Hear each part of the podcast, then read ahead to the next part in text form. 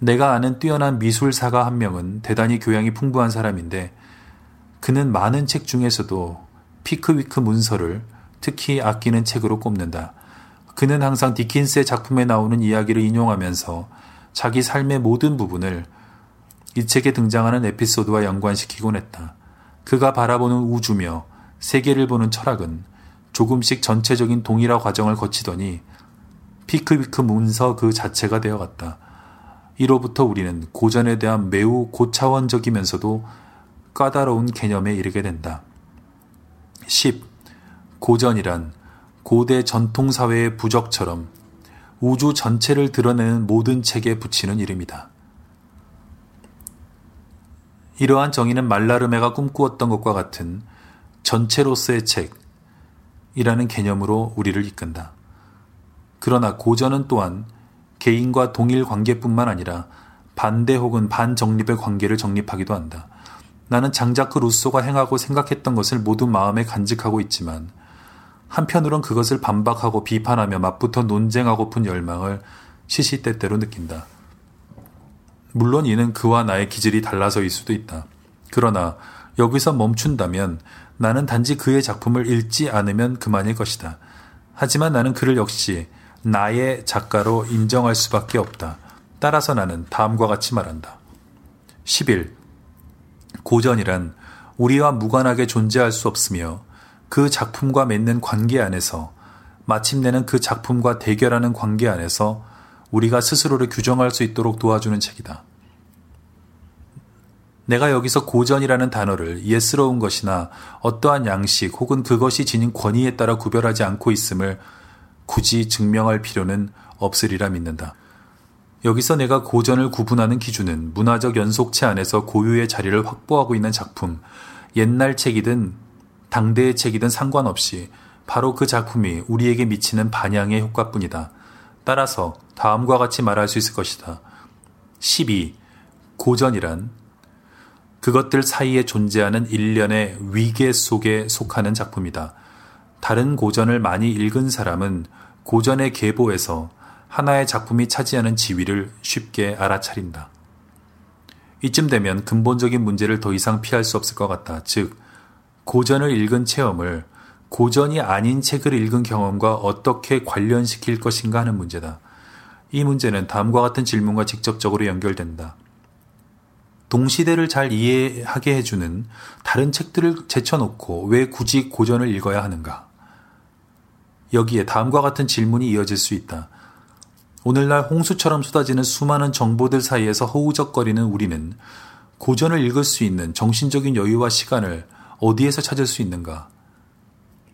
물론 일상에서 자신만의 독서 시간을 루크레티우스, 루키아누스, 몽테뉴, 에라스무스, 케베도, 말로, 방법서설, 괴테의 빌헬름 마이스터, 콜리지, 러스킨, 프루스트, 발레리에게 바치는 그리고 때론 심심풀이로 무라사키 시키부의 작품과 아이슬란드 사가에 투자하는 행복한 사람도 있을 것이다.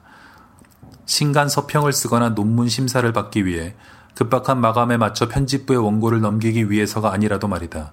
이 축복받은 사람은 자신의 식단을 흐트리지 않으려고 신문을 읽는 것도 절제하고 신간 소설이나 근래에 실시된 설문조사 따위에도 결코 현혹되지 않는다. 이 같은 엄격주의가 얼마나 옳은 것이며 유용한 것인지는 다시 생각해 볼 필요가 있다. 물론 현재 일어나는 일에 대한 글들이 모두 진부하거나 골치 아픈 것일 수도 있다. 그러나 언제나 우리에겐 뒤를 돌아보거나 앞을 내다볼 수 있도록 스스로를 자리매김할 수 있는 하나의 지점이 존재한다. 고전을 읽기 위해서는 그것을 어떤 관점에서 읽을지를 설정해야만 한다.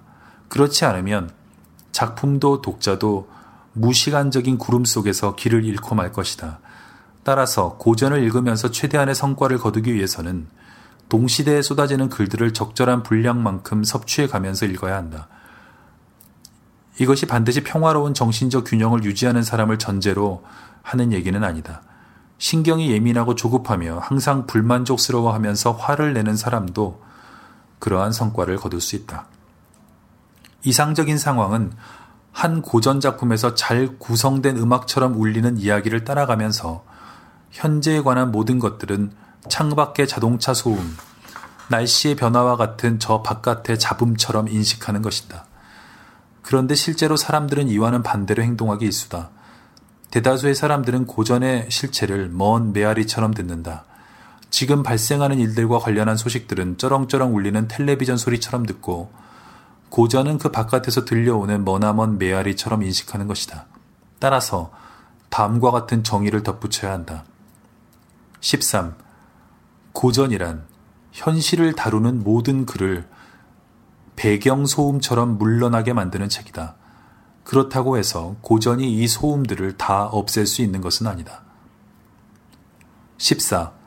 고전이란 배경 소음처럼 존속해서 남는 작품이며 이는 고전과 가장 거리가 먼 현재에 대한 글들이 그 주위를 애워싸고 있을 때도 마찬가지다. 어쨌든 고전을 읽는 일은 분명 장기적인 시간 단위나 인간적인 여유를 누리지 못하는 삶의 일상적인 리듬과는 맞지 않아 보인다. 또한 우리 시대에 고전적인 것이란 무엇인가라는 개념을 정립하는 데 게을러 빠진 현 문화 특유의 절충주의와도 맞지 않는다. 한편 자코모 레오파르디는 이러한 불가능한 조건들을 충분히 실현 가능한 것으로 만들 수 있다. 그리스 로마 고전에 심취해 있던 그는 아버지 모날도의 저택을 살면서 아버지의 거대한 서가를 이용했다.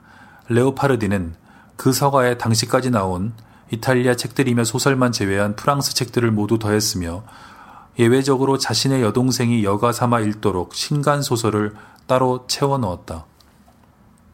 레오파르디는 과학과 역사에 대한 자신의 섬세한 열정을 최근 유행하는 책이 아닌 옛날 책들로 충족시켰다. 뷔퐁의 글에서 새의 행동 양식을 읽고 퐁트넬의 글에서 시체를 연구한 프레데릭 로이스의 기록을 읽었으며 로버트슨의 글에서 콜럼버스의 여행에 대한 기록을 읽었던 것이다. 오늘날에는 청년 레오파르디가 흡수했던 것과 같은 고전 교육은 생각할 수도 없다. 더구나 그의 아버지가 소유했던 것과 같은 서가는 더 이상 존재하지 않는다. 오래된 글들은 대부분 사라졌고 근대 문학 및 문화의 산물은 기하급수적으로 증가했기 때문이다. 이제 우리가 할 수 있는 일은 각자 자신이 생각하는 고전으로 채운 서가를 만드는 것 뿐이다. 이 서가의 반은 읽은 책들과 의미 있는 책들로 그 나머지 반은 읽을 것과 의미 있을 책들로 채워질 것이다. 또한 우연한 발견과 경의를 선사할 책들을 위해 빈 책장도 마련해 두어야 할 것이다. 레오파르디는 내가 여기서 인용한 작가 중에 유일한 이탈리아 작가인 것 같다. 이 역시 레오파르디가 누렸던 것과 같은 고전으로 가득한 서가가 사라져버린 오늘날의 상황 때문일 것이다. 이제 나는 지금까지 쓴 글을 다시 써야 할 듯하다. 고전이란 우리가 누구이며 우리가 어디에서 왔는지를 이해할 수 있게 도와주는 것이라고. 그리하여 이탈리아의 고전이 이탈리아인들이 자신의 문화 속 고전 작품들을 다른 외국의 고전들과 비교하는 데 필수적이며 외국의 고전 또한 우리가 이탈리아 문학을 가늠하는 데 필수적이라는 사실 또한 보다 명확하게 지적하고 싶다. 그러고 나서 이 글을 진정으로 다시 써야만 할 것이다. 고전은 무언가에 유용하기 때문에 읽어야 하는 것이 아니라고. 우리가 인정할 수 있는 단 한 가지 사실은 고전은 읽지 않는 것보다 읽는 것이 낫다는 것이다.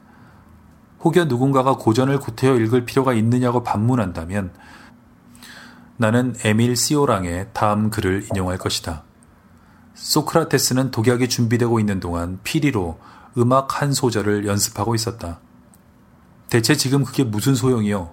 누군가가 이렇게 묻자 소크라테스는 다음과 같이 답했다. 그래도 죽기 전에 음악 한 소절은 배우지 않겠는가?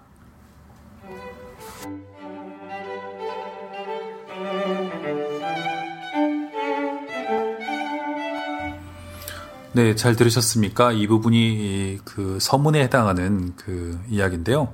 어, 대단히 흥미로운 부분이 많죠. 먼저 그 이 정의 하나를 던지고 거기서 이야기를 하면서 다른 정의를 또 뽑아내고 그 다음 정의를 뽑아내고 그 다음 정의를 뽑아내면서 어떤 리스트를 만드는 것 같지만 실제로는 잘 짜여진 한 편의 에세이를 그 이탈로 칼비노가 쓰고 어, 있는 그런 형식입니다. 에세이를 쓰는 흥미로운 어떤 그 형식 문체를 보여주고 있습니다. 그 1번 정의에 보면요, 그 이거 재밌죠. 그러니까 고전이라는 사람들이 뭘 다시 읽고 있어 이렇게 얘기하는 거지 처음 읽으면서도 어, 다시 읽고 있다고 얘기하는 그런 어떤 뭐랄까요 허영 같은 것이죠. 그리고 부끄러움도 있는 것입니다.